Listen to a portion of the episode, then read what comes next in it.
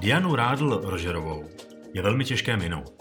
Jako jedna z nejvlivnějších a nejotevřenějších žen našeho biznesu, šéfka jedné z nejúspěšnějších poradenských společností, je hodně vidět a nás zajímalo zejména to, jak zvládá to hrozivé tempo, kterým jsou ona i svět, ve kterém se pohybuje pověstní. Dobrý den, Diano. Dobrý den. Jsem moc rád, že jste si udělala čas. Já jsem taky moc ráda, že jste si na mě udělali čas. No to my to my moc rádi. Pojďme na to. Já se vás zeptám tak, jak, já, jak pravidelně začínáme. Mm-hmm. Co byste dělala, kdybyste nedělala to, co děláte? Co bych dělala, kdybych nedělala to, co dělám? Mm-hmm. Já si myslím, že něco podobného. Já si myslím, že něco podobného. Asi bych měla svoji vlastní firmu, o něco menší a asi bych nakupovala takový různý aktiva, který jako bych mohla rozvíjet dál a pak bych to prodávala. A co jste chtěla dělat, když jste byla malá? Když jsem byla malá, tak jsem měla spoustu, jako, ale nejvíc mě drželo pilot. Pilotka. Okay. Mm, to mě drželo hrozně dlouho. Uh, nějak mě fascinoval vesmír, fascinovala mě vůbec jako fyzika a tady ty věci, tak jsem si říkala, těch pilotek není moc, to by mě asi bavilo, ale pak jsem od toho upustila. Takže asi pilotkou jsem chtěla být. A, a na tom byla ta, ta fyzika nebo to lítání nebo co? A já si myslím, to, že tam bylo spousta kombinací. Jako mě vlastně fascinovalo to, že opravdu to dělali primárně muži. Jako okay. Když jsem byla malinká, takže mě přišlo, že jako, jako holka pros, eh, prosadit se v takovéhle jakoby sféře by, ne, by nebylo od věci. Lákalo mě právě to, že mě zajímalo, mě vždycky bavila matika, fyzika a i vesmírné věci, takže ta kombinace těch věcí mě přišlo, že jako naučit být pilotem, tak musíte rozumět nějakým věcem, jako týkající se fyzikálním a tak, takže mě, mě to přišlo jako takový povolání, který by mě jako bavilo. Ale když se na to podívám zpětně, proč jsem od toho opustila, tak si myslím, že asi proto, že jsem tak nějak jako zestádla.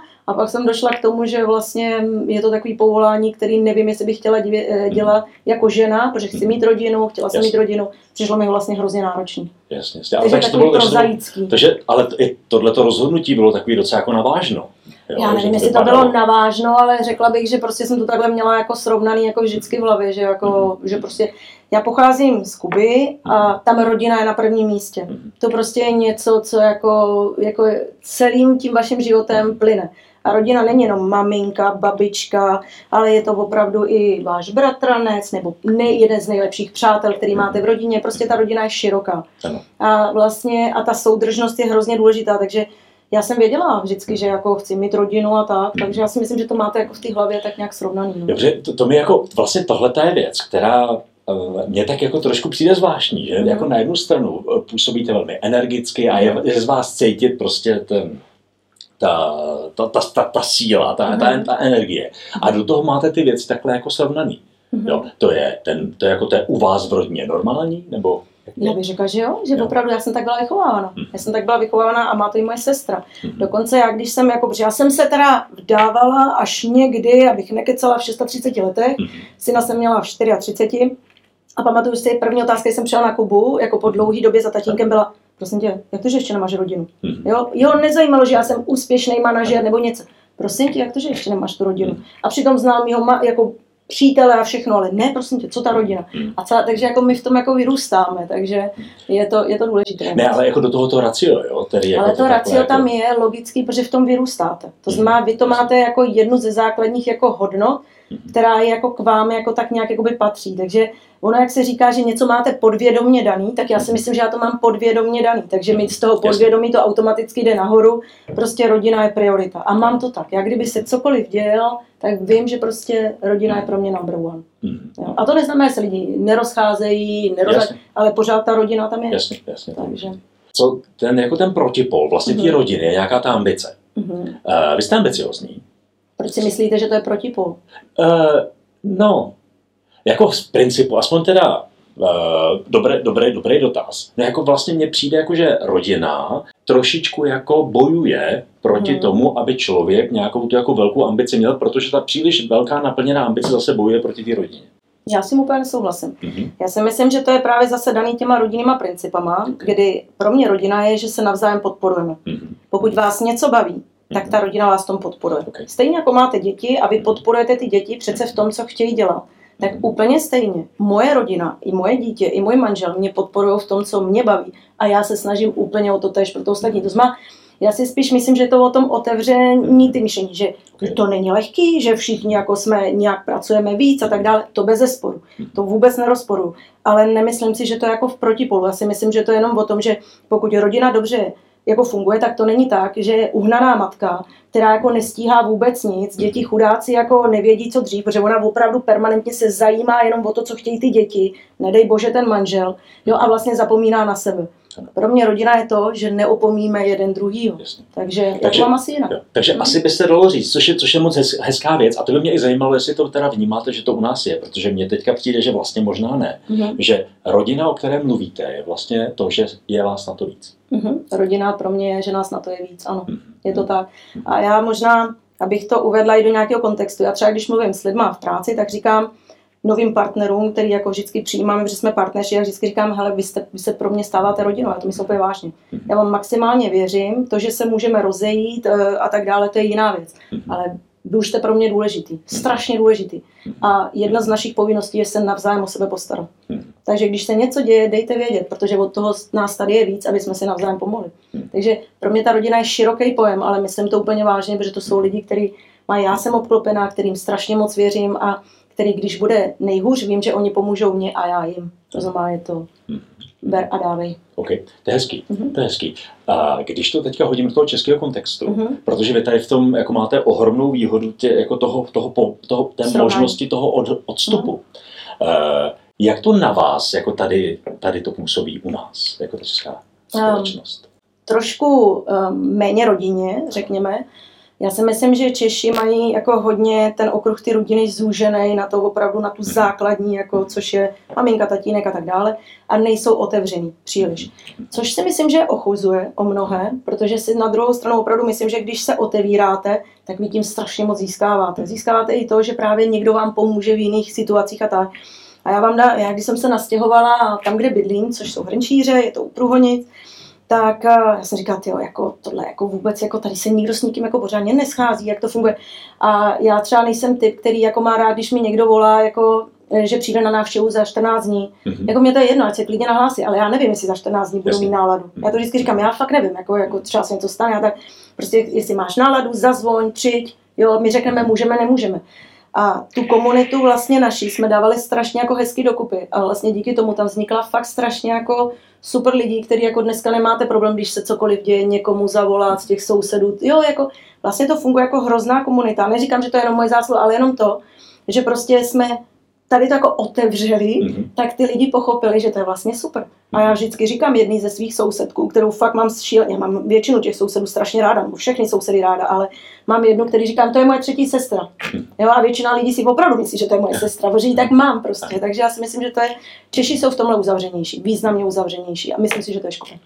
A Kubánci, mm-hmm. eh, jak vypadá kubánský introvert? Ježišmarja, já si myslím, že to není o introvertu a extrovertu. Zase vás, bohužel tady asi zklamu, že vás budu challengeovat. Já jsem introvert. Já to všem říkám. Já jsem introvert, já jsem se jenom kvůli biznesu naučila být extrovertní. A introvert pro mě znamená to, že já preferuju být s těma, co mi jsou nejblíže.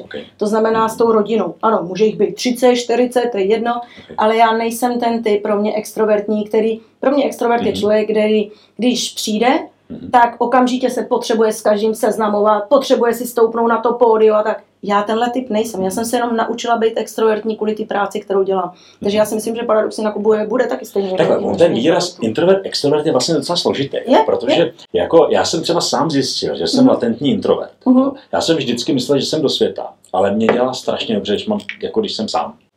Když si ty věci můžeme mm-hmm. srovnat, tak dá. No ale když máte furt plný barák, mm-hmm. tak to děláte? No, no, já umím být, já bývám často i sama. Okay. Jako mě uh, jednak, uh, tím, že sportujeme a máme různé aktivity, tak uh, my i máme tyhle ty pravidla. Ono naučit se být sám se sebou, ono taky není tak jednoduchý a ono to je dobrý se to učit být sám se sebou. A my máme i ty pravidla, že prostě doma, že občas si odjíždíme jako sami, nebo já strávím víkend sama doma. Jako já potřebuji taky jako si číst, odpočinou mentálně, vlastně jako si, když se člověk řekne zameditovat. Takže já to mám jako podobný, jako že, ale že mám ráda plný barák jako vlastních jako lidí, to mám, ale umím, chci být občas i sama. Jako když už jako toho mám jako pocát, že si potřebuji urovnat ty myšlenky, ne kvůli lidem, ale kvůli Jasně. sobě, že si potřebuji, tak pak jsem ráda sama. Mm-hmm. A jak teda odpočíváte? Já odpočívám teda nejvíc tím, že buď čtu, anebo většinou spíš sportuju. Jako já hrozně sportuju, já miluju sport, takže běhám, jezdím na kole, lyžuju, běžkuju, prostě golfuju, všechno, co se dá, hraju tenis. Já jsem jako všestranná docela, ale miluju prostě sport, protože uh, já si u něj prostě tu hlavu vypnu a jenom jedu ten sportovní výkon, jo, anebo si prostě poslouchám podcasty, mm-hmm. to taky dělám, ale nejradši asi sportuju, mm-hmm. jsem takový jako, že mi ten mozek jako, anebo pak vařím. Kde na to berete čas? Ten čas je zase relativní veličina, ono to taky je. A je, na to, co chci, tak se vždycky umím udělat čas. Mm-hmm. Já prostě v té hlavě to mám zase srovnaný tak, že když chci, tak prostě jdu, jdu si zaběhat, udělám to a pak se přece k té práci nebo k čemukoliv můžu vrátit, jo. Takže já prostě si na sport a na sebe vždycky čas najdu. A důvod je jednoduchý. Já vždycky říkám, já potřebuji být v pohodě. Já chci být v pohodě, já chci být šťastná. Tohle mě naplňuje. Já když nebudu šťastná nebo nebudu spokojená, tak ty lidi kolem mě budou taky zprůzení. Takže já prostě stavím sebe poměrně vysoko na tom žebříčku, že musím být spokojená já sama se sebou. Takže, takže být v pohodě uh-huh. je, je důležitý. Uh-huh. Co, což, se mi, což se mi moc líbí. Kolik si myslíte, a tohle je taková jako jako bolavá oblast. Mm-hmm. Jo. Ono se říká, že v tom světě toho poradenství a ty velký čtyřky a tak dále mm-hmm. je i celá řada vtipů o tom, jako že ten, kdo chodí v šest hodin večer, takže si bere půl nevolna mm-hmm. a tak dále, tak dále. Takže se jako pracuje, pracuje hodně. hodně, pracuje hodně. E, co, jak vlastně se tady na to jako na ten na časově, hodinově mm-hmm. výrazný mm-hmm. dedikace mm-hmm. do práce, mm-hmm. jak se na to díváte, když chcete být v pohodě, tak jako to jsou takové jako docela kleše, tak jako, jak, jak to udělat, yeah. jak, jak tady s tím pracovat? Yeah. Já i s tímhle mám trošku jako mentální problém, že hodně řešíme ten work-life balance, kanceláři, ale každý ho máme někde jinde. Mm-hmm. Jo? Někdo prostě, když pracuje sedm hodin, tak s průměrem už je naprosto hotový, ale někdo pracuje dvanáct a vlastně mu to tolik nepřijde. Samozřejmě je to o tom mentálním, že mm-hmm. to znamená mnohem víc pro nás důležitý, to není o tom, jestli děláte o sedm nebo osm, ale aby ty lidi mohli si říct, mám toho too much a potřebuju teda buď ubrat, anebo naopak, hele, jsem v klidu. Jo? To je pro mě mnohem jako důležitější, že nechci, aby mi tam ty lidi kolabovali a tak dále. Jasně, jasně. Rozhodně nesledujeme to, jestli někdo jde přes poledne běhat, anebo jestli jde dělat tamhle a tamhle, to, to fakt neděláme. To a není pro nás absolutně já jako... Ani tady, mě teďka vůbec nejde o to, jestli vy to děláte. Jo? Jo. Mě jde o to, jak to, jak to se v té hlavě přecvaknout. Jo? No to aby, se, nevím, aby, aby jako, jako no. že toho děláte tolik, mm-hmm. chcete být v pohodě, mm-hmm. Mně se moc líbí, že jste řekla, že se máte jako vysoko mm-hmm. na, té, jako na, na tom priority jo, listu, jo, což jo. si myslím, že je super. Mm-hmm. Jo, že vlastně to je takový to, pokud něčemu dám ano, něčemu dávám ne mm-hmm. a vy nedáváte ne sobě, mm-hmm. což si myslím, že je super. Mm-hmm. A jako v konečném důsledku toho máte hodně. Já jsem teďka četl velmi zajímavou věc. Ano.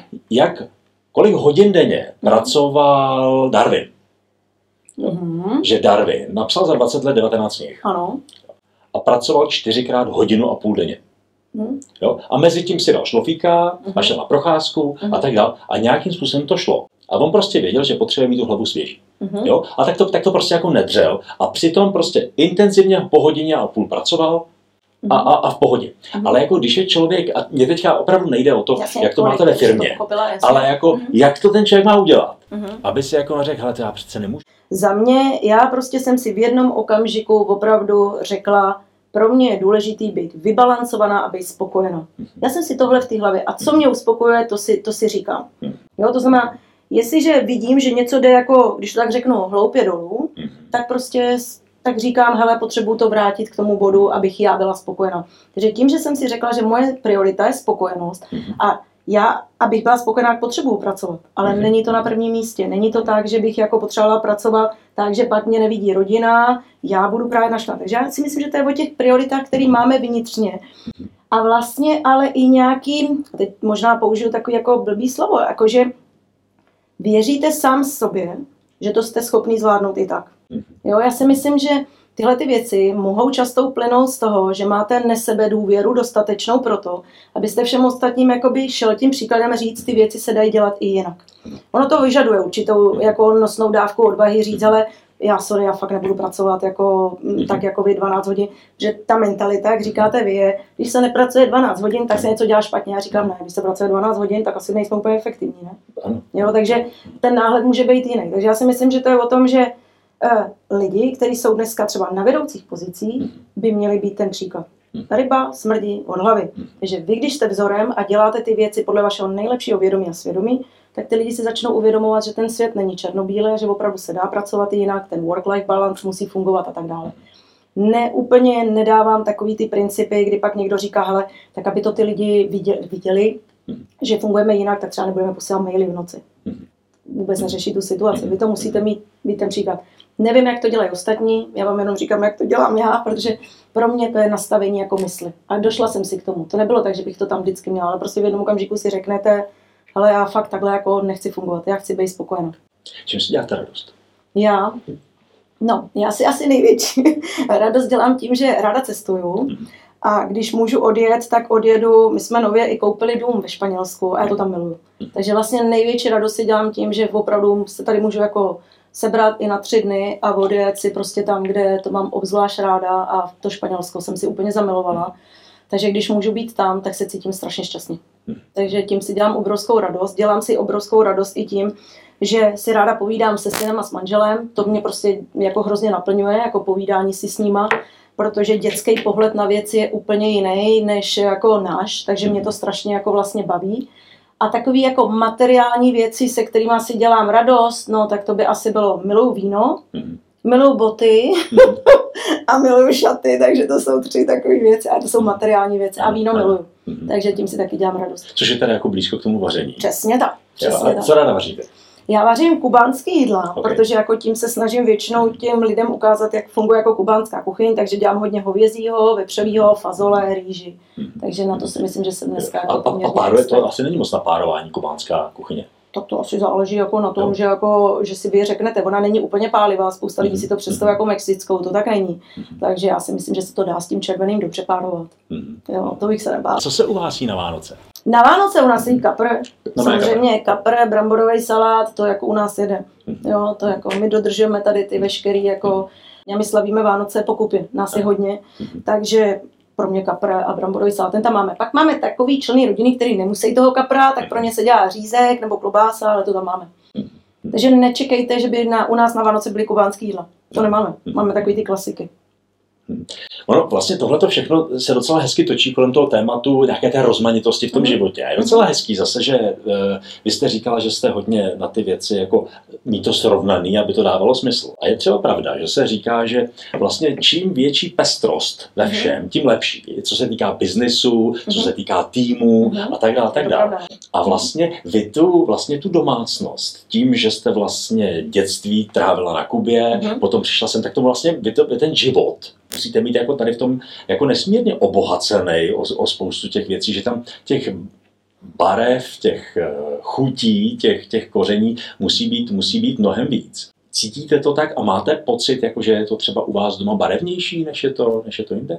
Uh, neumím na to odpovědět. Já si myslím, že uh, ta barevnost je daná tím pro mě, že já ráda poznávám jakoby lidi a ráda mám tu diverzitu. Jo? Já, já mám prostě kolem sebe ráda lidi obecně, jak v rodinném, tak v pracovním životě, který se proti mě liší. Jo? Který prostě mě ničím doplňují a tak dále. Podle mě to je, to je ta barevnost, že prostě hledáte něco, co vy sám nemáte. Jo? A kladete si často tu otázku, ne, že ji chci mít, ale proč ji nemám. Hrozně to obdivuji vždycky na těch ostatních. A já si myslím, že opět to je spíš daný výchovou, kdy mi rodiče a vždycky říkali, každý z nás něco umí, to znamená, sestra umí tohle, ty umíš tohle, tamhle to ti jde, tamhle to ti nejde. Ale vlastně ta barevnost, zvykli jsme si na to, že ta barevnost je opravdu, ta škála je obrovská a nikdo nás vlastně podle toho nesoudil, jakoby, že neumíš. Naopak, jako chceš něco vědět, zkus to, jo, chtěj. Jo, takže spíš to, že mě vychovávali v tom chtít vědět víc a víc, poznávat jako víc a víc, to je ta barevnost. Pro mě to není daný asi kulturou, to znamená to, jestli jsem byla na Kubě nebo ne, ale zase těma úžasnýma rodičema, za které se stojím, že prostě jsem měla úžasnou mámu a úžasného otce, sice byli rozvedený, ale mamka mě k němu vedla jako hrozně hezky, který nám tuhle tu škálu vlastně dali. Toho byla mamka, která občas byla já zabití, jako asi u každého, ale prostě tohle nám dala. Jo? A to si myslím, že není o kultuře. Jo. Jako je pravda, že když jsem se připravoval na ten rozhovor, tak jsem koukal, že jste jako velice často na tohleto téma jako mluvila. Mm-hmm. Čím si vysvětlujete, že ty rodiče to takhle jako věděli, takhle jako uměli, takhle to ve vás jako Proč to v nás takhle probouzeli? No, no. Já si myslím, že prostě chtěli, aby my jsme byli spokojeni.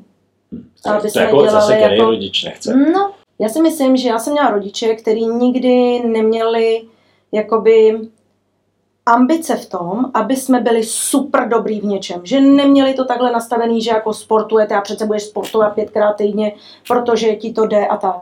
Ale vlastně spíš nás vychovávali v tom, že aby jsme chtěli, nemuseli. A on to je velký rozdíl. A já, pro někoho to mohlo fungovat a na někoho ne. Já vím, že se o tom často i bavíme s jinýma lidma, když říkáme, kde je ta hrana. Je ta hrana jako máme ty tlačit ty ano. děti, nebo máme tlačit dokonce svoje protějšky, když vidíme, že tam je nějaký potenciál. Ano. Ano. Je to správně je tlačit, anebo ne? Tak. Jo? A jako ta odpověď podle mě je strašně barevná, protože jako je potřeba, je to pokus omyl a, a přijdete na to. Přece Uh, já, já zastávám ten názor, že když nežádáte o pomoc, tak ji prostě nemůžete tomu člověku vnucovat. Hmm. Jo? To znamená, uh, je hrozně dobře se dívat na to, jestli ten člověk druhý je v tom spokojený nebo ne. Otevřít samozřejmě tu diskuzi je jiná věc. Ale pokud váš protižek nebo vaše dítě je spokojený v tom, co je, hmm. tak na druhou stranu, proč ho budete jako tlačit do něčeho jiného? Spíš otázka zní, jak to, v čem je spokojený, rozvinout s ním společně dál. Jo, a to samý platí i pro ten protějšek. A já si myslím, že často si mícháme jakoby to, že my vidíme, že to dítě má, jako my si prostě myslíme, že Maria, on je v té fyzice tak dobrý, no tak, jako, tak je to super. Tak když ho to baví a je to dobrý, tak se to většinou zkombinuje a je to ideál. Ale když vidíte, že ho to nebaví, jo, ale je v tom dobrý, tak tam samozřejmě je ta hrana a otázka je, jak vlastně přivést. A já jsem toho názoru, že se nemá tlačit, prostě nemá. Ale na druhou stranu se má diskutovat o tom, proč ho to nebaví, co je ten limit, který tam je a jestli ho umíme vlastně společně překonat, když ne, tak jedeme dál. A může to být inspirativní, může proto, to být inspirativní. proto se, proto se na to ptám. Mm-hmm. A máte to takhle i v práci? Uh, myslím si, že ano. Hodně o to usiluju, je to ale cesta, nejsme mm. tam, kde bychom chtěli mít, ale já opravdu, ta moje snaha byla změnit tu kulturu té firmy tak, aby Uh, jsme byli hodně rozdílní, hodně hmm. diverzní, a teď nemyslím diverzita žena muž, Jasně. ale diverzní v těch skillsetech, a aby jsme vlastně, aby každý člověk vlastně se v té firmě poznal. Jinými slovy, že máte šéfy, kteří jsou tak rozdílní, že se tam vlastně můžete poznat. Někdo je víc technický, někdo je takový ten opravdu, že permanentně chce budovat nějaké relationshipy a tak. Někdo je mnohem víc jako organizovaný, každý jsme jiný. A pro mě ta diverzita a to, že každý si najde tu svoji silnou stránku, je strašně důležitý. Strašně důležitý. A snažím se proto dělat maximum. Ale jednoduchý to není. Prostě jste zvyklí vyrůstat v něčem, jo? Kde často je to výkonnostně jako umějí všechno a nic. Takový ty brouci bytlíci, asi, asi proto máme i tu knihu. Ale jako je to prostě, za mě to není úplně ideál. Nemůžete být dobrý ve všem. I manažeři, kteří si myslí, že splňují úplně všechny kritéria, to je prostě nesmysl. Jo. Vy jste dobrý ve dvou, třech věcech, ale budete silný jenom tehdy, když se obklopíte lidma, který vás doplňují. Tak se pozná, že ten manažer už je dostatečně zralý. Mm-hmm. Na druhou stranu, aby tohle to bylo, mm-hmm. tak je tam jako vždycky nutná jistá míra pokory. Yeah. Jo, mm-hmm. Kde vyberete? Pokoru? Asi v tom, že jsem si prožila v životě spoustu i negativních věcí a vlastně, že si cením, já, já to myslím úplně vážně, já si cením každýho dne. Každý maličkosti, která prostě, mě dělá vlastně radost úplně jako drobnosti. Mě dělá radost, že potkám na chodbě někoho, kdo se na mě usměje. Jsem zdravá, jo, moje dítě je zdravý, můj manžel je zdravý, všechno zaťukám. Pro mě to je strašně důležitý a možná to je ta pokora. Že prostě si uvědomuju, že věci se můžou změnit ze dne na den, můžou přijít věci, takže já si to chci užívat. Jo? A užívat si můžu jenom tehdy, když se chovám i slušně k těm lidem a sama k sobě. Mě zemřel otec za zády, jako když jsem ho zachraňovala, prostě v moři jsem zachraňovala dva lidi. Dneska už to můžu jako klidně říct, ale věřte mi, že to nebylo jednoduchý. A tyhle ty jako okamžiky v tom životě vás posunou strašně dál, protože si uvědomíte, že spoustu věcí není black and white, že prostě věci, které jste považovala za standardní, najednou nejsou. A já vlastně jsem přišla na to, že akceptuju věci, jsem ready akceptovat vlastně cokoliv. Samozřejmě nechtěla bych nikdy akceptovat smrt někoho nebo tak, ale prostě vím, že věci přicházejí a odcházejí a je potřeba je tak brát. To moc děkuji, že to, to, to, takhle, to, takhle mm-hmm. říkáte. Vy jste také v jednom rozhovoru řekla, mm-hmm. nebo i ve vícero, mm-hmm. že vlastně jako nejste empatická. Mm-hmm. Mm-hmm. Na mě to ale tak nepůsobí. Já si nemyslím, že mám, já si myslím, že mám empatii, ale ne tu silnou, silnou, kterou bych si hrozně přála mít. Já bych si hrozně přála, že bych opravdu v každém okamžiku se uměla vždycky vcítit do toho člověka, jak se cítí. Hrozně na to dbám, dívám se, jak se ten člověk jako pohybuje, co dělá. Jo, opravdu vnímám spíš ten pocit, než, než cokoliv jiného. Ale nemyslím si, že to je ta vlastnost, která mi byla úplně dána z hůry, ale hodně s ní pracuju, snažím se o to, snažím se naslouchat. Musím se přiznat, že třeba v práci s ní mám opravdu občas problém, že uh, já hodně challengeuju věci, já nejsem člověk, který akceptuje věci jenom, že mi někdo řekne, je to takhle. Já tomu chci většinou rozumět. A když tomu nerozumím, neznamená to, že to neakceptuji, ale jenom se ptám. A ne vždycky je to vnímaný dobře. Uh, lidi mají pocit, že když uh, nesouhlasíte s ničím, tak se to neakceptoval. Ale já to vnímám úplně jinak. Můžu nesouhlasit, ale to neznamená, že jsem neakceptovala, že někdo jiný má jiný pohled. Ale nemusím se tím přece nutně řídit, pokud si jako celek neřekneme, pojedeme touhle variantou, i když to není ta tvoje. Mm-hmm. Pak, pak já ji akceptuju. Jo? Ale to jsou pro mě dvě rozdílné věci a často se s tím potkávám třeba v manažerských. Jakoby. Já bych jako řekl, v škole mm-hmm. nemám, ale řekl bych, že vlastně ona nedovolí. Ta pokora nedovolí, abyste empatii neměla. To, že jako uh, máte svoji představu, mm-hmm. neznamená, že nemáte empatii. To není tak, že bych jako si myslela, že mám nulovou. Mm-hmm. Jenom prostě vnímám kolem sebe spoustu ano. lidí, který tu empatii má opravdu extrémně vysoko a Jasně. obdivuje za to, že to jsou ti, kteří za mnou přijdou a řeknou, hele, víš, že v tomhle okamžiku možná bylo dobrý, ten jako nevnímala jsi to úplně stoprocentně správně a za to si jich strašně cením, že to vás posouvá dál. A takhle vysoko já ji nemám, jako mnozí okay. jiný. Ok, ale zase, jako, nechci hnusnej, ale zase jako jste úspěšná. Já jsem třeba schopná rozpoznat v těch lidech, v čem jsou dobří. Mm-hmm. A to se snažím v nich, jako mm-hmm. prostě do nich, jako, aby jako se posouvali dál, takový to, že se to snažím jako posouvat s nima dál. V tom jsem výborná. Myslím si, že jsem výborná ve vizionářství, jako v inovacích a v tady těch věcech, prostě vymýšlet věci. Ale že, jako, kdybych si takhle kladla těch pět svých vlastností, tak empatie není v těch prvních pěti. Rozumím. Takhle to, takhle to je myšleno. Pak je tady ještě jedna, jedna oblast, mm-hmm. která mě hrozně zajímá. A vy jste žena. Mm-hmm. Ženy mají silnou intuici. Mm-hmm. Jakou v tomhletom, v této rovnici hraje intuice? Obrovskou pro mě. Mm-hmm. Obrovskou. A musím se přiznat, že čím dál větší, mm-hmm. a to, bylo to takový jako takový graf, jo. Mm-hmm. Nejdřív tu intuici jsem měla vlastně opačný. Strašně vysoko, jako dítě, každý z nás Jasně. má intuici. Ano, ano. A vlastně paradoxně, když jsme malí, tak na ní hrozně dbáme. Mm-hmm. Jo, nebo dáme, nedbáme, dáme. A já jsem měla pocit, že jsem šla do toho biznesového světa, že i na intuici se nahraje. Prostě fakta, čísla a tak dále. Ale jako takový ten, ten první dojem, tu intuici, kterou máte, já jsem ji začala hodně potlačovat na začátku své kariéry. A pak jsem udělala to, že jsem si říkala, hele, udělej jednu věc. Napiš si vždycky, jako, co ti první přišlo na mysl. A k tomu jsem se vracela. Postupně jsem přicházela na to, že ta intuice, a můžeme to nazvat intuice, a možná to, to, je, to je pro mě jako docela zajímavý téma, tak jsem to začala dávat víc nahoru. A ten důvod není jako, že pro mě to je intuice. Já mám prostě takový jako dneska. Jsem, jsem si dala do hlavy. Já, vě, já opravdu se, budoucnost si tvořím já sama. Mm-hmm.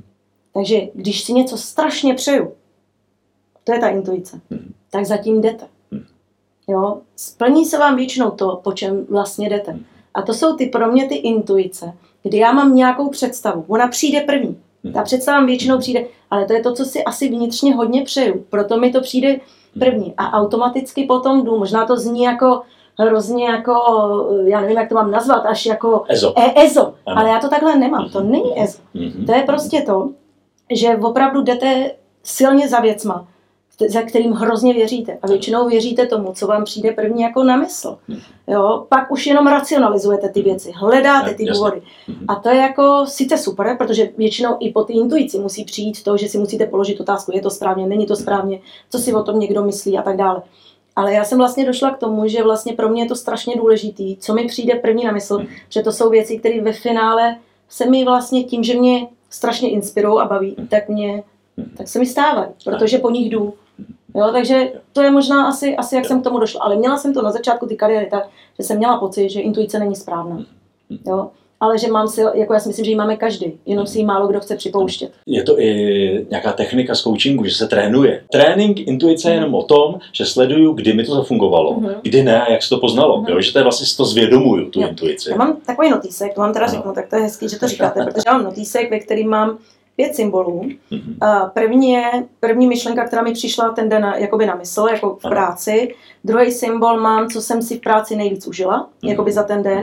Třetí je myšlenka pro mě jako dne, jakoby, co jsem slyšela od někoho třetího, okay. jakoby, jo, a čtvrtou mám, komu jsem dnes udělala radost a kdo udělal radost mě. Mm-hmm. A mám to každý den takhle a mám opravdu tady těch pět symbolů a permanentně se k tomu vždycky si třeba jednou za měsíc si to prohlídnu mm-hmm. a vlastně podle toho si i dělám pro sebe věci, co mě vlastně posouvá dál, co se mi opakuje v těch ano. jakoby ano. myšlenkách a mě to přijde pro mě hrozně silný, protože jako jednak tam vidíte a mě to vlastně nutí se smát, nemám tam vlastně nic negativního, všechno mm-hmm. mám jako pozitivně postavený a pak si uvědomím, že prostě kolik lidí vlastně jako mi udělalo radost mm-hmm. a z čeho, tak pak když je potkám, říkám, ale víš, že jsem si s tebou nejvíc užila tohle a tohle. Takže jako mě to jako hrozně jako nechává v tom pozitivním módu, ale takže a asi to je dobrá ta. Dobrá ta, protože já to vždycky dělám. A kdy, kdy to děláte? To děláte jako večer nebo ráno, průběhu dne? Ráno, průběhu dne, ne, ne, ne, ne, průběhu dne, jakoby ráno si napíšu tu první a pak průběhu dne, hmm. jakoby průběhu dne, že ke konci dne si spíš sednu a řeknu si, hele, co mě dneska opravdu, hmm. takže jako ráno mám tu první myšlenku jasně, jasně. a pak mám ten jakoby spíš někdy v polovině toho dne, ve tři čtvrtě. Hmm. Samozřejmě už se mi stalo, že jsem i něco škrtla, nebo jsem si tam pak napsala dvě věci, protože mě třeba úplně nadchly jako dvě nebo tři. Jo, tak. Takže, ale mám těch pět symbolů, který se snažím, aby byla jako sama k sebe pozitivní a k těm ostatním. Hmm, takže to mám. No a co teďka vlastně máte, to, co vás nejvíc fascinuje? Já si myslím, že co je přede mnou je, já jsem vždycky deklarovala, že nechci být v té pozici toho lídra, toho Deloitu víc jak šest až osm let. Fakt nechci. Já si prostě myslím, že ta energie z vás vychází, je tam spousta interních věcí a každý se hodíme do nějakého období.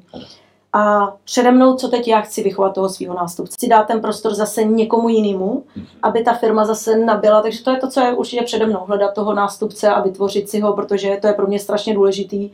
A já už teď jsem pět let, takže příští rok to bude ten šestý. A já bych fakt ráda tak jako to nějak jako uzavřela. No, jak jsme se bavili o tom koučování, jo, tak mm. pak je ta, ta další, mm-hmm. další technika, která říká, tak si teďka představte, že už je to hotový a co teď. Mm-hmm. Jo, tak co se teda, co teda bude s vámi ve chvíli, kdy teda tam ten... Těch variant je spousta, ale věřte mi, já jsem člověk, který permanentně, já nemám nikdy variantu jenom A, já mám vždycky i variantu B.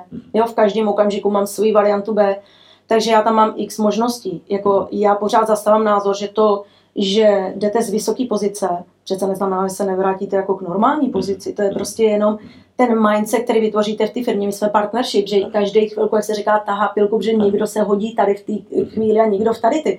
Ale pořád je to partnership, takže moje role bude, buď se budu starat ještě víc o klienty, než se starám dneska, anebo se taky může stát, že si prostě řeknu, chci, aby ten prostor dostali úplně ty nejmladší partneři a já si založím něco vlastního, kde budu mít větší, jako v uvozovkách klid, ale vlastně mě to jako bude naplňovat zase jiným způsobem, že si budu, jako, nechci říct, dokazovat, ale budu dělat jiné věci, které jsem teď jako dělat nemohla. No. Já pravdě jsem se, jsem se vlastně asi zeptal blbě, protože jste sama řekla na začátku, že když se k vám někdo jako hodí, že za čtrnáct dní přijde na návštěvu, mm-hmm. tak jakože vás vlastně jako nezajímá, mm-hmm. protože vlastně jako nevíte, nevíte, co bude, takže to, to, z tohoto pohledu je to asi blbá, blbá otázka. Není to, tam tady, není to tady... jako, so, já vždycky uvažuju, jako, já se vždycky dívám na to, co přijde, mm-hmm. co má přijít, já mám, miluju tu budoucnost, takže já se dívám na to, jakože what's next, jo, co přijde zase a tak dále, ale neznamená to, že jako v té lidské rovině, že prostě, že tam dojdu, jo? Což je jako, jsou dvě pro mě, proto mám těch variant vždycky víc, jo? A uvidíme, kam mě ty cesty jako zavedou, protože ty okamžiky se mění, my se vyvíjíme jako, jako lidi. Je tam jedna věc jako skřípe, jo? A, a to je to. My jsme uh, společně uh, už otevírali jedno téma před mm-hmm. několika měsíci, které mi přijde jako, že je velmi silný mm-hmm. a měl jsem mi pocit, že to ve vás rezonovalo. Business citizenship. Mm-hmm. A mně se u toho hrozně líbilo, že když jsme se o tom tématu bavili mm-hmm. a bavili jsme se o tom i s dalšími ano. top manažery, tak jako bylo vidět, kde dospěli. Byli lidi, kterým jako se rozsvítily oči, mm-hmm. jo, že, jako, že to je jako moc, moc hezký mm-hmm. pojem. A pro mě osobně to bylo jako velmi silný už z toho mm-hmm. pohledu, že jsem si uvědomil, že jako lidé, kteří jsou dobrý a jsou ano. na svém místě, ano. jsou nahoře, ano. jsou nesmírně inspirativní, mm-hmm. jo, protože prostě tyhle ty věci, tyhle ty věci vnímají. Mm-hmm. Takže se jako dokáž, takže jako se mi nechce věřit, že byste jako se i tohohle prostředí jako chtěla nějakým způsobem, ne, byste to neřekla, jo, že byste se ho měla jako. Já si myslím, že jsou dvě rozdílné věci. Mm-hmm. Já nepotřebuji Já nepotřebuji titul, když to tak řeknu, na to, abych dělala to, co mě baví. A mě, ten, mě pomáhání té společnosti, vy to víte, že už jsme se o tom bavili, školství, zdravotnictví, mě to strašně baví. A v tom budu pokračovat vždycky dál, protože to jsou věci, které mě hrozně naplňují, protože nepomáhám jenom sama sobě, já se tím strašně rozvíjím, já se u toho dozvídám neskutečně věci, ale mám radost i z toho, že můžu otevírat ten prostor a pomáhat jiným. Pro mě to je strašně naplňující, ale to můžu dělat vždycky. Samozřejmě rozumím té podotázce, možná tak, že síla Deloitu tomu umožňuje, to akceleruje. Ale to se nemusí vůbec měnit, to, že já jako nepovedu, protože nechci. Naopak, může mi to dát prostor mnohem větší k tomu, že v rámci Deloitu dostanu tu možnost, že budu dělat primárně tohle. Jo, takže je to o těch cestách. A co, jo? Co to pro vás je? Co to je ten business citizenship? Co to je? Jak to vnímáte? Jako, co je na tom to? Co, co, co vás na tom? Jako? Ty společnosti mají dnes co mluvit do toho, jakým způsobem vlastně uh, to prostředí, jako, ve kterém fungujeme, by mělo fungovat. To znamená, čím dál vě- mají větší roli v celé, v celé ty society, v celé té společnosti. Dřív vlastně všechno, když se nad tím zamyslíte, bylo hodně jako lídovaný těma vládama a tak dále. Dneska si mnohem víc těch jako lidí uvědomuje, že mají do toho co říct. To je pro mě ten business citizenship, že mám důvod a mám právo to ovlivňovat a nějakým způsobem tomu napomáhat, aby se to rozvíjelo. Protože bavili jsme se o tom, nůžky v mnoha ohledech se rozevírají, jo, ale i spousta jiných věcí, jo, jak, jak by měla fungovat ta ekonomika, co je vlastně jakoby role té České republiky, co v tom, za... takže pro mě to je ten business citizenship. Jako, mhm. Proč se do toho jako má teda nějaká takováhle společnost jako vůbec jako vrtat? Do toho jim nic není, oni dělají něco jiného. Proč myslíte, že se do toho jako má vstupovat? Mhm. Já to tak jako, jak cítím jako svoji i odpovědnost mhm. vlastně, že když mi bylo z hůry dáno si něco vydělat, tak mám jakoby dávat zpátky ty společnosti. To znamená, to mám jako daný, jakože vyberete, protože jste si vydělal na tom trhu a všechno, tak dávejme zpět a můžete a i taky chcete dávat zpět, protože vy víte, že například v tom vzdělávání vy ty lidi budete potřebovat jinak jako do budoucna. Pokud nepomůžete tomu trhu, pokud nepomůžete, aby to vzdělávání se, se změnilo, tak my v budoucnosti jako společnosti budeme mít jakoby problém. Pokud nepomůžu tomu, aby tenhle ten stát fungoval lépe, tak většina chytrých a talentovaných lidí mi bude odcházet do zahraničí. Málo kdo tady bude chtít zakládat firmy, že si bude říkat, hele, tady se nedá fungovat. To samé ve zdravotnictví. Ty lidi, jo, to znamená, já si myslím, že ono to je, protože chceme, ale taky, protože tam vidíme ten need toho, že když to nenastane a nebudeme se do toho zapojovat, tak to bohužel může, může fungovat v budoucnu. Jak se zajistí, aby to jako nebylo vysloveně vyčuraný? Asi nikdy neza, ne, ne docílíme toho, že tam nikdo nemůže mít nějaký negativní zájem. To, to tam vždycky asi, asi bude. A nepovažuji za nic špatného, že tam máte tenhle ten zájem mm-hmm. z toho pohledu, že se na to díváte tak, když to nebude. Já to vlastně dělám, přesně, je to dávej ber. Já to dělám mm-hmm. i proto, že vím, že tenhle ten need mám, mm-hmm. jo, ale já uvažuji přece o budoucnosti. O budoucnosti, kde já už dávno nebudu. Ale já za sebou nechci popel. To znamená, to je to, co, jak se to snažím jakoby vysvětlovat jako já lidem a i synovi a tak dále. Já chci, cokoliv budu předávat, chci to předat v lepším stavu, než to bylo. A to můžu udělat jenom tehdy, když se zajímám i o ty ostatní kolem mě. Já si myslím, že bohužel v tomhle komunikujeme neúplně ideálně, jako obecně. Politici, my jako manažeři, protože lidi mají pocit, a já se omlouvám, že všechno jenom jako dávejte mi něco. Ale život je tak, že dáváme a bereme. Jo? To znamená, já ti něco dám, a ne, že očekávám, ale logicky by mělo být, že když ti něco dává, tak ty taky něco dáváš. A to neznamená, že nutně mě, ale někomu dál. Jo? Každý z nás má co dát. Ať je to prostě mentálně, ať je to prostě peněžně, jakkoliv. Jo? A já si myslím, že často jsme dneska vychovávaní v tom, že jako, jo, stát nám měl dát tohle, tamhle ti nám měli dát tohle, i zaměstnanci, ty.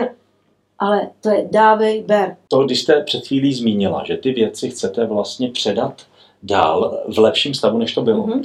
A to je přesně třeba to, co, se, co jsem slyšel, že jsem mluvil, o čem jsem mluvil u šlechty. Mm-hmm. Že tím, že vlastně ta šlechta má, uh, oni mají ohromný, ohromný závazek vůči minulosti, mm-hmm. že prostě jsou jako x tá generace, která musí ten majetek nějakým způsobem jako posouvat, zušlechťovat mm-hmm. a dávat to do lepšího. A vlastně oni vždycky mluvili o tom, že vlastně jako by měli uh-huh. pomáhat uh-huh. tomu světu a nejenom brát, uh-huh. ale i dávat. Uh-huh. To je vlastně věc, která, která se vlastně dělala po staletí, uh-huh. jestli, jest, jestli ne díl. Uh-huh. Akorát teďka se možná zapomnělo se na to, proč to u nás jako vymizelo. Je to, je to komunismus, nebo zapomnělo se to, nebo já si myslím, se, nebo že, že, já si myslím, že nás opravdu jakoby ten komunismus hodně v tady těch věcech ovlivnil. A my jsme teprve na ty cestě se to učíme, kdy i vlastně ty lidi, kteří dneska mají velký majetky, tak se sami taky učí, jak to předávat dál, jak to nástupnictví udělat. A ono až x ta generace bude, bude v tady těch. Takže já si myslím, že se to všichni učíme. Jo, takže já souhlasím s váma, že to tady vždycky jakoby historicky bylo, ono to nebyla jenom šlechta, pojďte se na církev. Ano. Jako mm-hmm. úplně stejný princip, že jo. Principiálně to tam jako je stejný ten princip, takže já si myslím, že to tady bylo, jenom opravdu ten komunismus nás v mnoha věcech jako naučil vlastně nepřemýšlet, moc o ostatních možná, nebrat si, jo, jako být mnohem uzavřenější v mnoha věcech. Já si myslím, že jako tohle to tam je, jako prostě, jo, to tak je.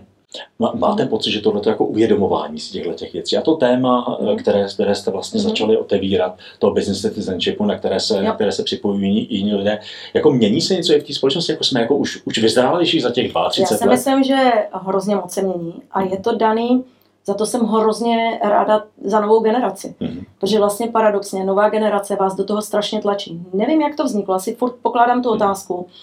Jak jsme vychovávali teď ty děti, že vlastně se zajímají o to okolí, že vlastně trošku jim vyčítáme tu lenost možná, že chtějí víc, jako, jo, že mají to, ale oni, já si říkám, oni to mají v hlavě možná srovnanější než my, ale paradoxně oni jsou ty, kteří nás tlačí hodně do toho, že je zajímá, co bude s tou planetou, jo, jakým způsobem. A ono vlastně ty témata, jak oni je mají v hlavě a zajímají se o ní, asi protože mají mnohem víc informací, než jsme měli my, jo, tak si myslím, že to je i to, proč to uvědomování si akceleruje, protože ta nová generace vás do toho vlastně, vás toho nepustí ven.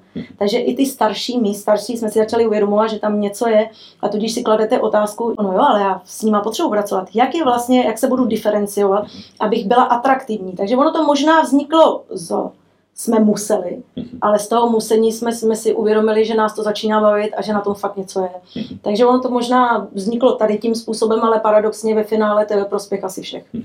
Takže takhle to bylo. Je, je, je moc hezký, že my jsme vlastně v průběhu toho rozhovoru, my jsme několikrát ťukli tu, tu diverzitu, tu rozmanitost. A teďka jste vlastně uzavřela generační, uh-huh. už jsme měli ženy a tak dále, že vlastně, vlastně všechny ty témata vlastně bezbolestně, bez nějakých jako toho, že bychom to sem tady nějakým způsobem spali, uh-huh. jsme vlastně ukázali, respektive, respektive jste vysvětlovala, jak je to pro vás důležité. Je to pro mě. Že to vlastně, že vlastně, uh-huh. že uh, tím spíš je, je super, že jsme tam ty témata takhle čukli, protože vlastně jako o tom, o tom to mělo být a je to, je to, je to tak. Děkuju za to. Super. No já každopádně moc děkuju vám. Já děkuju vám, že to bylo super, hrozně milý rozhovor. Děkuju. S někdy jindy. Jde se hezky. Jde taky, nashledanou. To byl další díl podcastu naší platformy Magnolit, která chce motivovat svět k většímu zájmu o opomíjené skupiny obyvatel a přinášet více rozmanitosti do života. Děkujeme za vaši pozornost a sledujte Magnolit podcast i naše další aktivity. Thank you.